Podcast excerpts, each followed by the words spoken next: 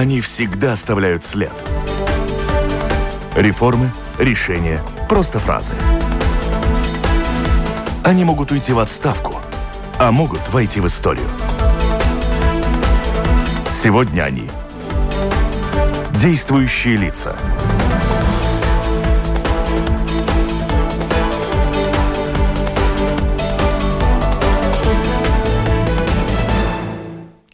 Здравствуйте. В эфире программа «Действующие лица». И мы сегодня говорим о ситуации в здравоохранении. В полу борьбы с распространением COVID не теряем ли позиции в борьбе с другими болезнями, сердечно-сосудистой, онкологией.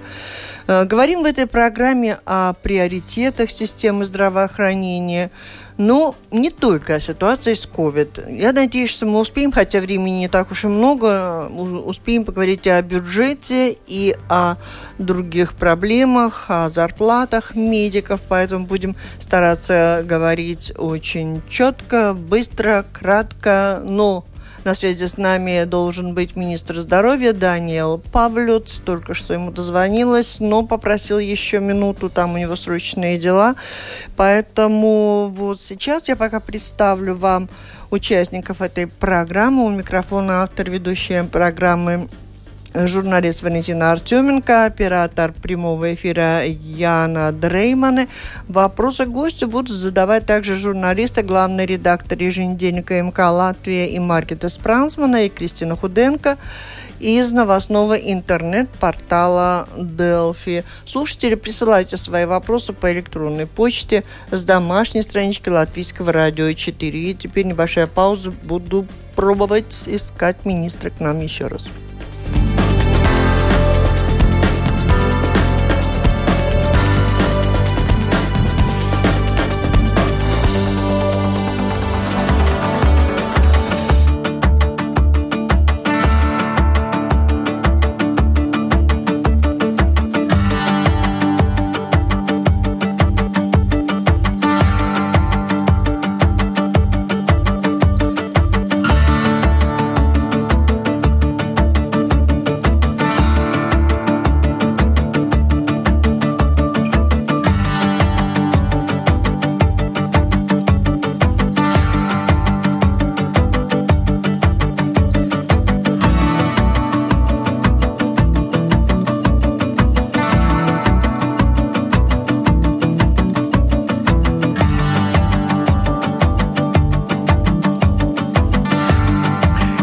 Случилось. На связи с нами и министр Даниэль Павлюц. Здравствуйте, слышите? Все в порядке? Здравствуйте. Мы со всеми уже, я всех представила участников и журналистов, и слушателям сказала, что они могут присылать свои вопросы по электронной почте, задавать их э, нашему собеседнику. Я просто хочу обозначить, что если те, кто еще напишет вопросы, они еще напишут, но вот так, как я и говорила, будем говорить в этой программе не только о COVID. Один из слушателей дозвонился, перехватил, можно сказать, меня по телефону до эфира в редакции и, спрос... и попросил передать вам такой вопрос. Планируется ли выполнить отложенное обещание э, для инвалидов второй группы освободить их от пациентского взноса и когда? Вот с этого вопроса давайте начнем. Можете ответить? Я, к сожалению, не готов ответить. Я должен буду выяснить ответ на вопросы и постараюсь во время программы. Спасибо большое. Я надеюсь, слушатель обязательно будет слушать эту программу, и многим это будет интересно. Ну, а продолжение, наверное, тогда о ковиде, о той ситуации, в какой мы сегодня находимся, и самые актуальные новости в этой сфере. Кратко, о чем, может быть, мало еще говорили, вы нам сейчас сообщите. На каком мы уровне, на каком уровне возможности открыть возможности для тех, кто вакцинирован, какие основные тут проблемы? Ну, сегодня буквально через 45 э, минут у нас заседание правительства, на котором будут рассмотрены важные вопросы, связанные с э, облегчением разных требований, связанных с улучшением эпидемиологической ситуации. Ну, как известно, я надеюсь, всем ситуация быстро, стремительно улучшается, сокращается количество заболеваний – но это тесно связано с улучшением погоды, просто говоря, и поскольку мы все-таки больше времени проводим на, на свежем воздухе и так далее, то есть заболеваемость сокращается. Других таких существенных причин, кроме этого, кроме сезональности, нет, если не считать, конечно, вакцинацию. Вакцинация тоже оказывает свое влияние на сокращение распространения болезни. Соответственно, мы можем э, делать э, шаги навстречу э, необходимостям, желаниям людей, и будут сегодня приниматься решения в первую очередь относительно перемещения, то есть международного туризма, транспорта, перемещения в целом я думаю, что будет облегчено перемещение в первую очередь людей вакцинированных и переболевших, и также с тестами. Но единственное, такие более серьезные ограничения будут иметь место относительно тех стран, которые мы считаем ну, красными, да, странами, в которых очень высокая заболеваемость или очень рискованные вот эти распространены новые варианты опасные, которые COVID-19, э, ну, как, например, тут самые индийские, да, или или другие, да. Вот. Ну и другие еще очень существенные предложения, которые поступят, это, это создать возможность э, организовать мероприятия э, с мерами предосторожности, но все-таки внутри, в помещениях для людей, которые могут привить тест Э, тест, э, э, то есть сертификат теста, да, то есть которые сделали тест, не болеют, соответственно, у них будет возможность посещать разные, получать услуги, посещать мероприятия с мерами предосторожности, но все-таки внутри, да. Ну и при этом, конечно, остается в силе то, что все те наши времяпрепровождения на свежем воздухе, конечно, намного более безопасно для всех, и, и тут мы тоже сможем а, как бы облегчать эти, а, эти требования людям по всей угу. стране. Вот такой вопрос. А, Вы сказали о возможностях э, путешествия для тех, у кого на руках будет сертификат. У меня вопрос от тех, кто хотел бы приехать в Латвию в гости, но не имеет такой туристической какой-то цели, может быть, у него родственники, и они столкнулись с тем, что очень строгие ограничения для въезжающих там описаны для воссоединения семьи. Там, вот эта сфера будет это как-то смягчаться. Подпадает под, под это определение незначительного э, туризма или, скажем, не туризма, а ну, nebūtiskie, nebūtiskie ceļojumi. Спасибо, да, так как передам, есть, были тоже звонки по, по этому поводу, да. Угу. Да, то есть, в принципе, подразумевается, что будет разрешено опять э, переезжать границу, пере, переезжать в Латвию Э, по незначительным причинам, но соблюдая определенные меры предосторожности э, для людей, имеющих сертификаты. Это будет одна ситуация. Для, ну, соответственно, э, без этих сертификатов, ну, то есть тест будет необходим в определенных случаях, но для вакцинированных людей, переболевших людей, конечно, будут льготы, существенные льготы, поскольку они э, безопасны для себя и безопасны для других людей. К какому сроку а это относится, слово «будет»? Извините, я не, не расслышал. Слово «будет», вы говорите, вот «будет», «будет». Если будут изменения, облегчения, то когда это может быть? Начиная с какого? Ну, сегодня будем решать. Э, и, Министерство транспорта подает эти поправки, соответственно, вот эти... Э, и если вы решите, то уже завтра поехали? Сегодня и будет э, сегодня обсудим, с какой даты это будет работать. Но завтра не обещаю. Давайте да. не будем занимать. Давайте. Коллеги, у коллеги, пожалуйста. У меня вопрос по поводу электронных COVID-сертификатов. Господин министр, вы не могли бы пояснить, с 1 июня в Латвии начали выдавать электронные сертификаты, с 1 июля в Европе начинают выдавать зеленые сертификаты для путешествий. Это один и тот же вид сертификатов? Не совсем так. Это два? Сертификаты одни и те же. Э, те сертификаты, которые, то есть сертификат это что?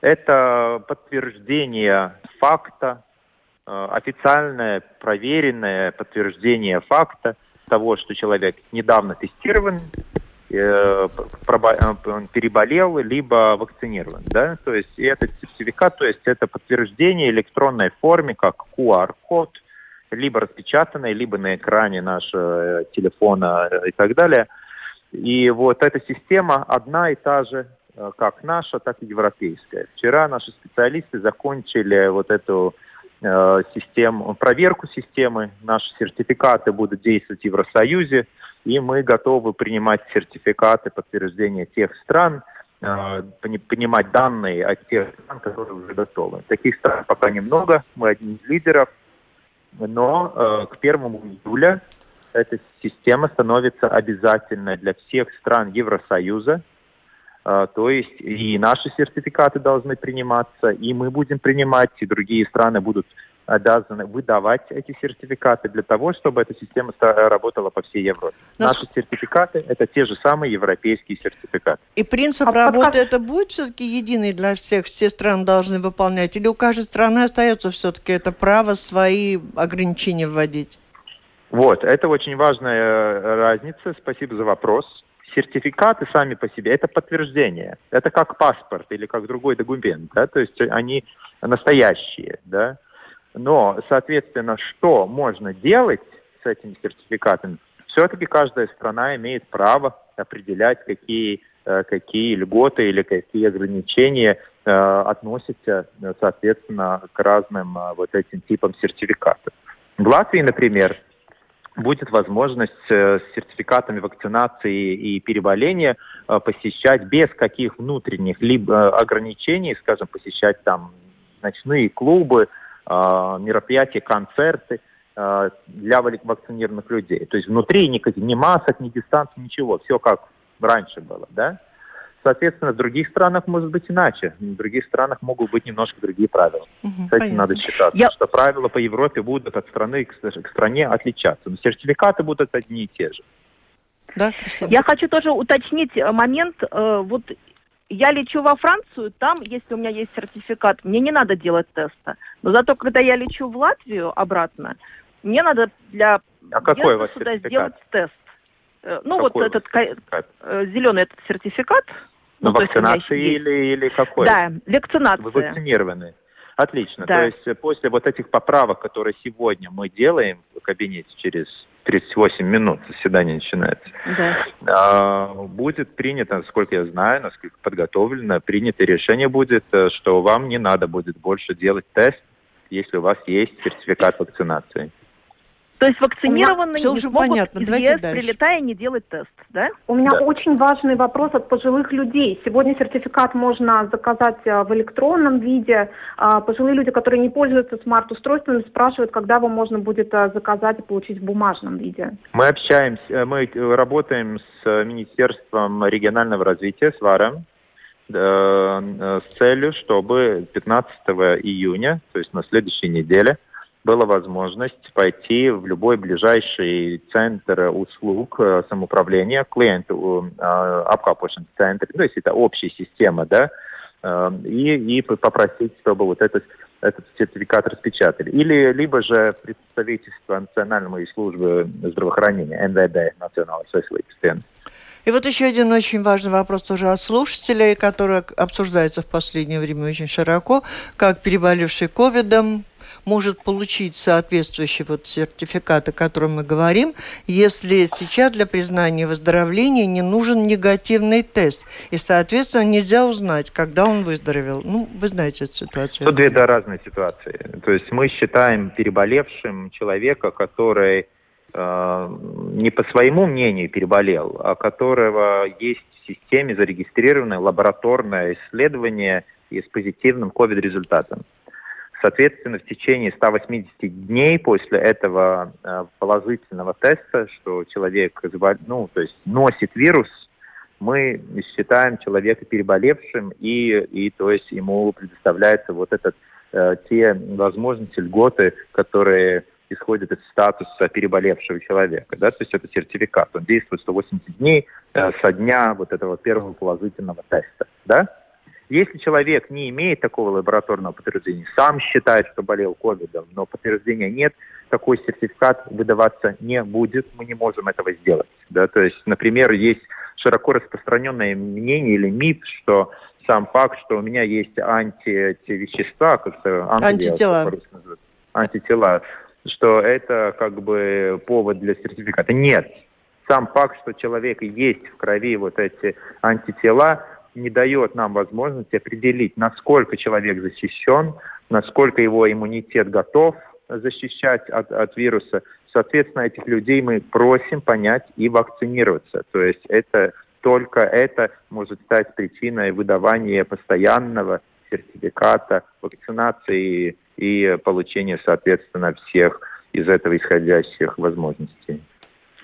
Но ведь раньше членам тише, семьи тише. ставили клинический диагноз, если у них есть симптомы. То есть у одного позитивный анализ, тогда остальным, если у них есть симптомы, ставили клинический диагноз без анализов. Да, я, я Получается, знаю, они не, не, смогут, не заставляли да? всех членов семьи э, обязательно тестироваться в таких случаях. Я знаю это, но, к сожалению, мы не можем удостовериться в факте того, было ли или не было вот это заболевание тогда, а, научные исследования, которые были подтверждены и обращены в закон на уровне европейском. То есть э, э, европейские страны все в целом на базе вот этих научных исследований и информации приняли общие решения в результате тяжелых дискуссий, что э, сертификат может быть выдан во всем Евросоюзе. Это не только латвийское дело.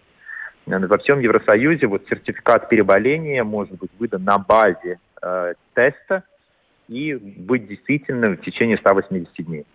Но слушайте, а спрашивает, то есть... антител не является поводом угу. для выдавания сертификата. То есть для сертификата переболевшего нужно просто официальный диагноз? Лабораторное исследование и плюс 180 дней. Вот это срок действия сертификата. Я прошу всех вакцинироваться. Я, вот эта вся тема, у меня есть антитела, я хочу сертификат. Пожалуйста, вакцинируйтесь, у вас будут антитела ну, и защита. Вы, наверное, знаете, что ваша просьба, и не только ваша, достигает не э, сердец, души, ушей совершенно не всех. Ну, есть, помогите. Есть, есть определенная часть общества, которые убеждены, вот индустрия красоты у нас подвисла. Потом говорят даже среди учителей и медиков, есть э, специалисты, которые категорически отказываются по каким-то там причинам, существуют права человека и прочее. Э, какие возможности будут в дальнейшем для вот этой категории людей для участия в общественной жизни? Вакцинированных людей? Не или... вакцинированных, отказавшихся. Ну, смотрите, улучшается эпидемиологическая ситуация, это дает нам возможность, как бы, вот этот базовый уровень э, как бы, ну, условий все-таки улучшать. Но то, что все должны считаться с двумя факторами, что для людей вакцинированных в любом случае будут ситуации, где они будут э, более, в силу того, что они защищены, 50 раз, да, было вот данное, Юрий Перевозчиков говорил на заседании правительства во вторник, э, по-моему, ошарашивающие просто данные, э, что человек, который имел, э, имеет одну дозу вакцины, в 10 раз меньше подвержен риску заболеть, инфицироваться вирусом заболеть. А, соответственно, если получил обе дозы, полная защита, то это 47 раз. Ну, то есть 50 раз меньше Ну, не верят риска. они. Это огромное. Ну, не верят эти там, сколько, не знаю, процентов, и отказываются. И нам придется, Хорошо. нам ну, вакцинированным придется вот рядом не, с ними извините, как-то вот жить. Поддакивать это, это неверие, я прошу вас не поддакивать. Нет, не это поддакивать. Наука, это, это наше будущее. И я прошу, прошу всех понять, если мы будем недостаточно вакцинированными, вирус осенью вернется, есть все поводы считать, что он вернется с возвращением холода и перемещения нас э, в, в помещение внутрь. И, и опять придется нам э, многое чего закрывать и так далее. Это все в наших руках. Хочется еще про зарплату вот, успеть переговорить, и поэтому завершим вот У это... меня есть вопрос, извините, по поводу вот инвалидов второй группы. Да, Я получил ответ есть, да? Коллег, угу. Ответ, да, мы э, при формировании запроса бюджета на следующий год запросили, э, запросили соответственные необходимые деньги, это приблизительно 3 миллиона евро, но это, конечно, вот эта возможность э, э, зависеть будет уже от, от, от финансовых решений. Mm, а финансов а тоже хочется успеть. Давайте, давайте. Вопрос про вакцинацию. Uh, у нас началась вакцинация подростков в возрасте от 12 до 15 лет. Вот родители да. часто спрашивают, смогут ли невакцинированные подростки посещать школу в следующем учебном году? Какие в этом отношении планы у правительства? Ну, видите, э, если мы ставим задачу, и новый министр образования Анна Таможница выдвинула вот эту, эту цель, э, сделать все возможное, чтобы 1 сентября школы работали э, ну, в присутствии, то есть, ну, клапены, да. Угу. Мы очень этого хотим.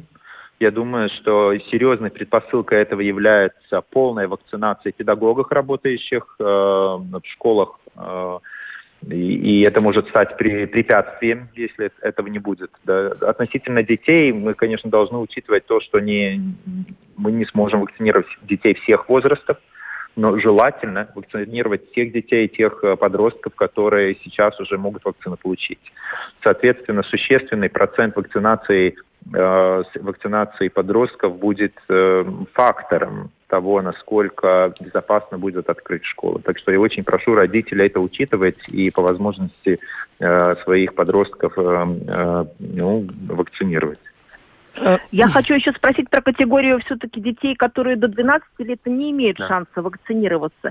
Есть ли все-таки вероятность, что в дневных решения. лагерях в дневных лагерях отменят маски для них? И смогут ли они с привитыми родителями хотя бы ходить на мероприятия? Они же ну, не, ну, не имеют такого нет. шанса. Пока, смотрите, пока очень, видите, дневные лагеря и постоянные или ночные лагеря – это две разные вещи. В одном случае дети тестируется, приезжает, педагоги также, и они там вместе живут, и как бы это так называемый вот этот бурбус, да, то есть закрытая группа, да, то есть достаточно безопасная среда. А дети, которые возвращаются по вечерам домой, это все-таки перемешиваются разные группы людей, разные домохозяйства и так далее. Здесь риски выше. Соответственно, конечно, и никто не может э, гарантировать, что дети не будут соблюдать дистанцию в лагере. Но это практически нереально, я как э, родитель э, могу это сказать. Соответственно, вот маски пока это разумная мера предосторожности, как, собственно, и в других ситуациях, где невозможно соблюдать дистанцию с гарантией. Ну вот, будем вот эти проблемы решать по, по соответствии с развитием ситуации. Мы можем, я думаю, а привит... скоро... Так, давайте мы продолжим. Что достаточно mm-hmm. все хорошо, что заболеваемость сокращается и впредь.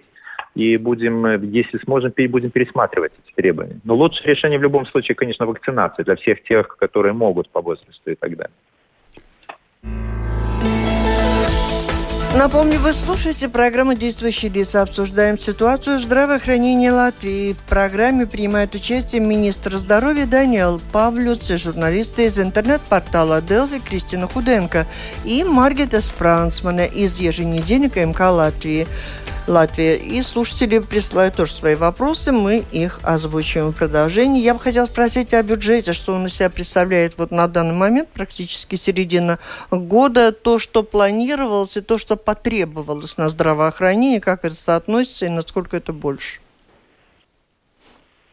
Вы про текущий бюджет про говорите текущий, или про следующий? Да про текущие и про следующие, я так понимаю, запросы и у вас большие, и в то же время вот здесь сегодня тоже много слышал министров и у образования, у всех запросы на деньги, там вообще ничего не понятно, что будет. Ну, по такой детального отчета по поводу использования текущего бюджета я сейчас не предоставлю, и времени у нас не хватит. Есть ситуации, где у нас есть определенные, скажем так, в силу ковида и так далее, и в силу того, что у нас чрезвычайная ситуация в здравоохранении, есть ситуации, где не все деньги потрачены, мы их э, используем возможности, в том числе и перебросить на большие необходимости. Например, у нас договорились о том, что дополнительные там небольшие деньги, несколько миллионов для финансирования э, медикаментов для редких заболеваний мы можем найти в существующем э, бюджете текущего года, например. То есть такие ситуации тоже бывают. Но, в принципе, мы и продолжаем э, просить правительство и получаем поддержку по поводу разных дополнительных необходимостей. Например, э, я думаю, было мало замеченным тот факт, э, что пару недель назад правительство э, э, оказало нам э, помощь и предоставило 2 миллиона евро для реабилитации э, тех людей, у которых после переболения COVID-19 остаются такие долгосрочные симптомы. Да? То есть это важно. Относительно следующего года у нас большой, э, большой общий запрос. Это 700 с лишним миллионов. Мы, конечно, понимаем, что возможности бюджета могут быть очень ограниченными. Ну и тут основные три направления. В первую очередь это продолжение повышения зарплат э, для медиков в рамках новой модели э, зарплат, которые мы также предоставили правительству на рассмотрение, но это пока не было рассмотрено в силу наших разных мнений по, по этому поводу с Министерством финансов. Второе направление – это самое, я считаю, важное. Это, это дополнительные средства для таких стратегических направлений э, здравоохранения, как онкология, продолжение финансирования плана по психическому здоровью, паллиативные э, услуги и так далее. Тут целый ряд. Ну и, наконец, это определенные средства на, на, э, на развитие системы здравоохранения, то э, вопрос цифровой, цифровых технологий и так далее. Но это сравнительно очень небольшая сумма в общем, в общем расчете. Кристина Маркета. А вы упомянули борьбу с онкологии. У меня вопрос о новом плане борьбы с онкологией на 2022-2024 год. Сейчас началось общественное обсуждение этого плана. Да. И у меня вопросы, какие конкретные мероприятия включены в этот план, и есть ли уже какая-то хотя бы предварительная договоренность об увеличении финансирования этой отрасли? Договоренности такой нет и не может быть в силу того, что Минфин пока не огласил даже общие макроэкономические рамы, э, прогнозы на будущий год и последующие годы. То есть мы не знаем, сколько вообще в госбюджете будет дополнительных средств на распределение. Соответственно, невозможно определить, сколько из этого мы можем претендовать в целом и в том числе для плана онкологии. Мы рассчитали, что э, для внедрения нового плана онкологии э, на следующий год необходимо приблизительно 101 миллион евро. Это, конечно, цифра очень условная, она пока существует только на бумаге. А, ну, это почти в два раза больше существующего, в том смысле, что на данном этапе для э, лечения онкологии у нас имеется приблизительно 109, 109 миллионов евро в год на, на текущий год. То есть 101 – это еще столько же практически. Но главное мероприятие здесь – это увеличение, э, увеличение финансов для медикаментов. Сфера онкологии одна из, из тех, где очень быстро развивается сфера разрабатывания новых медикаментов, точных медикаментов, но они очень дорогие. Соответственно, суммы большие, приблизительно 60 миллионов из 101 это, это медикаменты. Ну и дальше очень много денег на диагностику. А, это важно в сфере онкологии. А, поменьше суммы, но очень важные суммы для более широкого использования программы скрининга, то есть э, такого профилактического исследования для а, вылавливания вот ранних стадий онкологии, онкологических заболеваний. Очень важно внедрить, опять-таки, небольшие суммы так называемого желтого, оранжевого коридора, Э, это коридор, то есть это возвращение тех людей, у которых онкологическое заболевание возвращается, то есть рецидив имеет место, чтобы они могли попасть обратно в так называемый зеленый коридор льготы и убыстренных там исследований и услуг. Для этого надо дополнительные э, процедуры и дополнительные средства. Ну, примерно угу. так. Кристин. В аптеках заметно подорожали лекарства. Аптекари говорят, что это подорожала доставка. Будете ли вы как-то тоже, как ваша предшественница, пытаться бороться с этим? Мы продолжаем э, начатую моей предшественницей Илза Вентила политику э, интервенции вот, в, образ... в механизм образования э, цен на медикаменты. Это важный вопрос.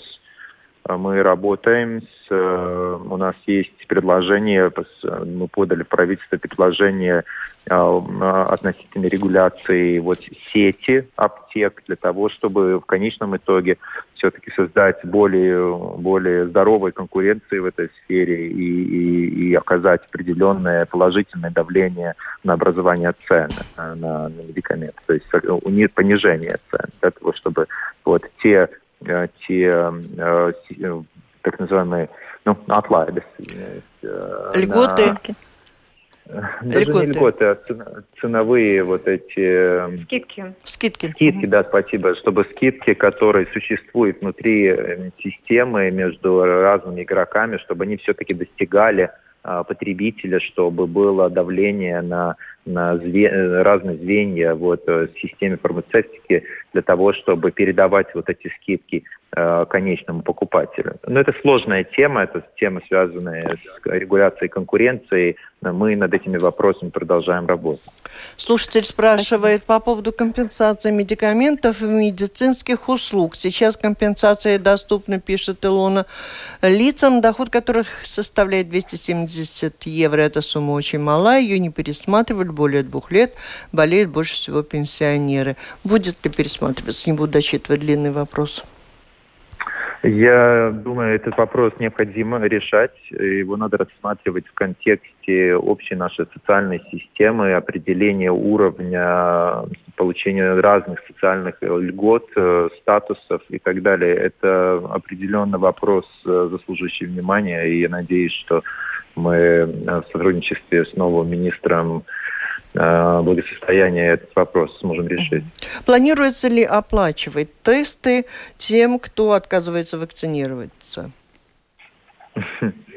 Э, скажем так, я немножко иначе поставлю угу. этот вопрос. Э, мы определенно готовы продолжать оплачивать тесты тем людям, где это необходимо. В первую очередь детям. Да, то есть будут ситуации, когда определенные услуги будут доступны ну, например, посещение вместе с вакцинированными родителями, э, посетить, скажем, допустим, кафе э, в помещениях, э, будет возможность э, тестированным людям, в том числе детям. Да? И вот в этих случаях, если человек не может э, вакцинироваться, ребенок, например, мы их тестировать, конечно, до 12 лет не собираемся, но тех молодых людей от 12 до 16-15 лет, которые извиняюсь, до, до, до 18 лет, которые могут э, тестироваться, э, извините, вакцинироваться, их, э, им тесты мы пока оплачивать будем. Э, также мы предусматриваем, что пока э, мы можем на определенный переходной период правительство может помочь, оплачивая тесты людям, которые пока еще не вакцинированы, но где для получения услуг тест необходим но это будет э, переходная мера, то есть это будет не бесконечно. Да, мы хотим отправить сигнал э, людям, что наличие вакцинации это будет важной предпосылкой для полного доступа разным услугам, разным возможностям в жизни. Э, соответственно, мы на определенное время эти тесты могем... Э, я, я, пока правительство это решение не приняло, но я предполагаю, что такое, такое решение может быть что вот тесты будут какое-то время все-таки еще оплачиваться. Но потом э, все-таки, э, если э, вакцинация не будет иметь места у этих людей, все-таки придется платить за тесты самим. И вопрос и по зарплатам, и по наличию специалистов в наших медицинских учреждениях тоже так очень кратко, если можно это охарактеризовать. Потом вот вопрос, нужно компенсировать недополученные в прошлом году из-за пандемии 10% повышения. Как выглядит повышение зарплаты медиков и наличие медиков, в том числе в регионах? Это очень сложный вопрос. Ну, э, как оцениваете, были очень вам? существенно повышены, по факту да, и это медики вам подтвердят, да, то есть э, те огромные деньги, которые бюджеты были предоставлены, э, приблизительно 180 миллионов евро на зарплаты в этом году, они, конечно, достигли медиков и зарплаты повысились. Наша задача внедрить вот эту новую модель э, зарплаты для, ну это опять длинная тема, это будем решать в будущем. Относительно вот этих доплат, связанных с COVID-19. Тут, конечно, большие средства были направлены, но это, это не постоянное решение, то есть это э, по истечению э, пандемии, конечно, вот эти доплаты не будут иметь места, и вот это и является главной причиной, почему мы считаем, что э, повышение средств, то есть дополнительные средства для повышения зарплат медикам должны предоставляться и в будущие годы, и предоставляться причем прогнозируемым таким способом, чтобы молодые медики, наши специалисты э, все-таки планировали свои будущее здесь. Э, иначе, боюсь, у нас э, будущее э, по вопросу доступа к персоналу, медицинскому персоналу, Э, будущее у нас может оказаться очень сложным. Ну да, об этом вот тоже пишет э, слушатель. Он говорит о консультациях, которые специалистов, которые доступны практически только как платные услуги, а как оплачиваемые государством. Э, на его взгляд, это стало значительно более затруднительно. Как вы видите, ну, сложнее, меньше таких возможностей или все-таки может быть больше? Это вопрос бюджета, конечно. Ну вот как Мы являемся страной, э, страной, в которой действительно очень большая часть э, поступлений, то есть э, денег за за услуги, все-таки они идут из нашего кармана. То есть при том, что у нас все-таки как бы система, которая оплачивается госбюджетом в первую очередь. Это не очень нехорошая ситуация, когда мы должны платить из своего кармана за получение, своевременное получение услуг, которые, в принципе, должны быть оплачены госбюджетом. Потому мы и настаиваем на повышении вот, средств для зарплат э, медиков, э, для того, чтобы сократить вот этот дефицит и сократить время ожидания для получения э, услуг, оплачиваемых бюджетом. Но пока плохо получается. Практически мы уже завершаем программу. Коллеги, если только горит вопрос. Слушаем вас. При каких обстоятельствах мы вернемся к прежней жизни? Возможно ли это, вы верите? Вакцинация. Вакцинация, по поводу вакцинации, не знаю, наверное, вы не скажете, но, может быть, скажете. Если нет, отправлю в другую программу, где о медицине много говорим. Вакцина способствует образованию антител пишет много слушателей по этому поводу. После болезни вырабатываются антитела. Есть антитела, значит, человек имеет иммунитет, настаивает он. Почему же тогда нельзя наличие антител считать фактором иммунизации? Очень много да, такого один рода из побочных продуктов пандемии – это как бы такая распространение профессии как бы эпидемиолога, иммунолога, любителя – Угу. Это у нас такая очень распространенная вещь, очень, очень популярная. Вот такие аргументы, э, скажем, в социальных сетях, в интернете. Э, прошу все-таки углубиться, почитать, если есть интерес и время, почитать серьезную научную литературу, почитать мнения профессиональных иммунологов, и они вам ответят вот на эти вопросы э, наличия антител и, э, и свидетельствует ли это о том, а, что человек защищен? Простой ответ – нет. Наличие в крови антител не имеет, э, это недостаточно веское доказательство факта защиты. Иммунитет, который предоставляется вакциной, более широкий и действует на уровне клеток и так далее. Я не специалист и не буду прикидываться. Прошу, пожалуйста, почитать серьезную литературу научную и прошу полагаться на наших иммунологов ведущих как с нашей стороны, так и международных, и, и верить в вакцины. Вакцины все-таки спасают жизнь людей уже в течение многих десятилетий. Многие из нас живы э, по силу того, что были вакцинированы в детстве против много чего и, и так далее. Прошу и в этом случае полагаться на. Сколько процентов у нас вакцинировано уже? Сколько процентов? Первую вакцину у нас получило более трети взрослого населения. А, обе дозы получили приблизительно 22%, более одной пятой части взрослого населения. То есть, в принципе, мы пока еще от европейских средних показателей отстаем по, а, по эм, ну, то есть по этому общему объему но на уровне полной защиты, полного курса мы уже постепенно достигаем европейские средние показатели. То есть так темп... не все так уж плохо. Темп мы держим, вакцины есть и возможности... Пока держим, но интерес падает, соответственно, ну, относительно первых доз, да, то есть расширение вот это покрытия. Угу. То есть очень прошу все-таки не откладывать, вакцинироваться. Думаю, со временем люди удостоверятся в том, что Э, вакцинации предоставляет не только защиту, но и разные дополнительные возможности вернуться к нормальной жизни, то есть один из предыдущих вопросов. И тогда, боюсь, люди будут э, как бы э, упрекать нас и упрекать себя в том, что не пошли вакцинироваться раньше. Пожалуйста, не откладывайте, делайте это сейчас. Вакцины есть, медики вас ждут.